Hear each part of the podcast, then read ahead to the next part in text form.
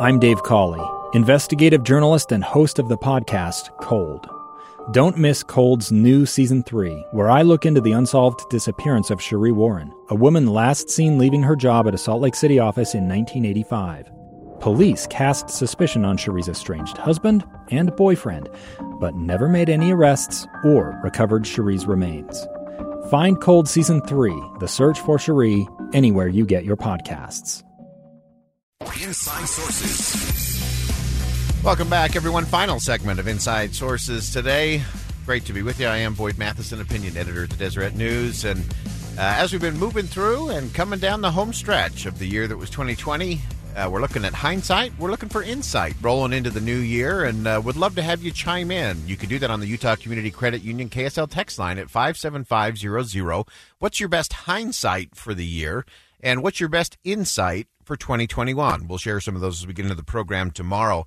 Uh, but I wanted to round out today uh, with something that I think is Im- important for all of us. We get to the end of the year, we start looking forward into 2021, uh, and of course, the big the big thing that comes to mind is that New Year's resolution, and they're an interesting thing. I uh, I once had one of my uh, coaching clients uh, back when I was doing a lot of executive coaching, and this client it was the end of the year, and we were going through some of his goals and objectives for the following year, and he he made a really fascinating observation. He says, "Boyd, when I die, I want to die a perfect man." And I said, "Well, that's a that's a pretty uh, that's a pretty big, hairy, audacious goal." And he says, "Well, maybe it's not." He says, "What I really want to do is I want to die a perfect man, so I want to die on January the second. he said, "Because I make all my New Year's resolutions, I do them perfectly on that first day of the new year, and then it's all downhill from there." And for a lot of us, that tends to be true. I think uh, the uh, most endangered of all endangered species uh, is the New Year's resolution. Very few of them, by the way, actually survive past January 21st. So we get excited, we get motivated, we set a host of new goals and things we're going to do differently and change in our lives, and uh, we do okay for a little bit. Uh, it's this process, I call it peak and valley living. And so you do get motivated, you get uh, excited, you set a whole bunch of goals, and you, and for a little while you're doing okay.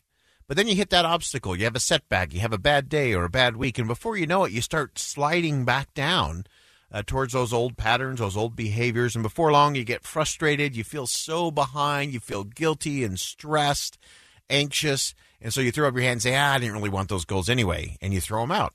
And usually that happens before the 21st of January.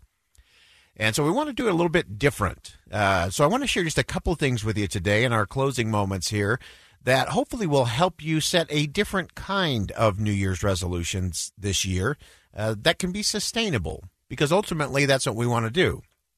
If you want to change behavior, you, you can't do it in a, a, day or a week or a month. it doesn't do anybody any good to send uh, to set you know 27 new goals that you're all gonna ha- you're gonna have accomplished all by Friday. It's not to happen. And so we have to have a little patience with ourselves in that process. And we've got to be realistic in terms of what we're going after. And then how we're going after it actually matters as well. So, a couple of key things that uh, I found uh, in my practice as an executive coach uh, before I uh, started swimming in the political space and the think tank world, and uh, now here as part of uh, KSL and Deseret News, is I, I, worked a lot with individuals, with executives, with people from uh, around the world. And there's a few things that uh, we should commit to, some things that we should avoid, uh, and some habits that we need to develop. And one of the things that I think we all can do uh, is just be a little more realistic. I know it's exciting to, to set all the new goals, uh, but make sure you're doing it in a way that is reasonable and rational. Pace yourself. Uh, pace matters. This is not a sprint, this is a marathon. And 2021 is going to be filled with lots of opportunities just as 2020 was, by the way. And uh, I love the people who have found those in 2020. Those who didn't hunker down and just try to wait out the pandemic or wait until the economy picked up, uh, but who really jumped in and are making positive things happen. Uh, and those are the people who always get things done, by the way. Uh, and so let me give you a couple things just to start thinking about as you look at some objectives for 2021. I think one of the most important things that we all need to focus on is really working to reestablish our networks, our connections, whether that's business or whether that's personal. Some of us have become so disconnected. Uh, it's part of what's troubling us as we come to the end of 2020 is that we've allowed ourselves to become isolated and disconnected. So maybe we haven't sent that text message to a uh, to a colleague or to a friend uh, because yeah, you know I can't go to lunch with them anyway, and I can't see them, so so then we don't do anything at all. And so one thing that I think is going to be really vital is reestablishing and re-energizing your connections. And yes, many of those will still need to be virtual early on in the year. That's fine. But get going now. Go through your list of contacts on your uh, your phone or your digital device. Go back through your email, and I guarantee you there are some people in there that you have been meaning to reach out to, and you've gotten distracted. You saw something on Facebook, you counted that as a connection. Uh, go deeper, go better. Uh, as you try to reestablish those connections rolling into 2021. So important. Uh, another thing that I think is really vital for many, uh, especially those who are working remote right now, is to reestablish the the work life balance. And I'm talking to myself uh, as I uh, deliver this part of the program uh, because for many of us it's just all blurred together, uh, especially those of you working from home. Uh, because it's so easy to just become 24 7 because you're always available. And since you're doing it from home anyway, uh, work has spread maybe out of your home office and into your home kitchen and into your living room and your bedroom uh, and throughout the house. And so it's become kind of a work presence 24 7. And that can be exhausting. And so make sure you you get some real clear parameters in terms of those work life balance. When you're when you're working, go into your workspace and work. And when you're not, uh, get out and put the devices aside. Uh, be present to, the important people in your life. Uh, get out of the house uh, and do all of those things uh, that can give us just a little bit better perspective and a little bit better balance, of course, that we need to have that rolling into the new year. Now, in terms of actually working on some of your personal things, uh, I am obviously a big proponent of, of getting a coach or a mentor.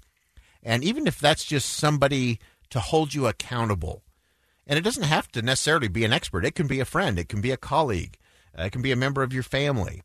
And just having someone who can help you with that but let me give you just quickly here a couple of things that will help you stay centered and focused on your goals beyond January 21st.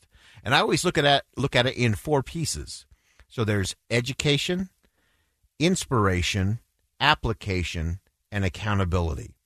So, education, we've talked about this throughout the program today. Uh, Will shared with us some really important things in terms of being that continuous learner and make sure you have a plan in the new year to keep learning, to keep your mind sharp, to keep expanding your vision, stretching your thinking, getting outside of your thought bubble or your social media feed. Uh, Education is important. Next is inspiration. Uh, you have to understand that compelling why. Why do you want this goal? Why do you want to change this? Why do you want to improve that? Uh, all those are, are real critical. Uh, I've always been a firm believer that if the why is big enough, the how is not a problem. And so tap into that inspiration. So education, then inspiration, then application. Uh, you actually have to make it work. So if you learn something new, don't just learn about it, do something about it. My dad always had a philosophy that if you wanted to really learn something, read f- three books about it, talk to two people who know about it, who've done it, and then go apply it yourself uh, and make it work. And so you have to have that application. And then the final piece, of course, is accountability. Who are you going to be accountable to to actually do what you say you're going to do? And just having someone to be that uh, that checkpoint for you, so you have that accountability, so you can at least be forced to think through why did I not do this today, uh, or how should I do it better tomorrow having someone you can bounce that around with. Again, doesn't have to be a professional. Can be a friend, can be a, a parent, can be a sibling, uh, can be a spouse, can be a, a, good friend in the neighborhood. All of those can make a, a big, big difference to us. Uh, and so all of that as you start winding down the year and really looking at how do we make 2021 really extraordinary. And it doesn't matter what the pandemic does. It doesn't matter what the economy does. We all have opportunities to grow, to improve, and to become better. Somebody once said that the real test of character is the ability to carry out a resolution long after the mood in which it was created has passed. I'm Boyd Matheson, opinion editor of the Deseret News. Thanks for joining us today. And as always, as you go out into the world, make sure you see something that inspires, say something that uplifts, and do something today that'll make a difference.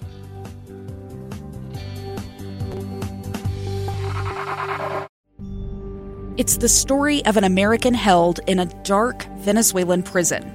Then all of a sudden, they all kind of lined up. They pointed their guns at me. And this is the point where I thought, I'm going to die today. I'm Becky Bruce. I spent a year working on Hope in Darkness, which now has more than 2 million downloads. Find it on kslpodcast.com or wherever you listen to podcasts.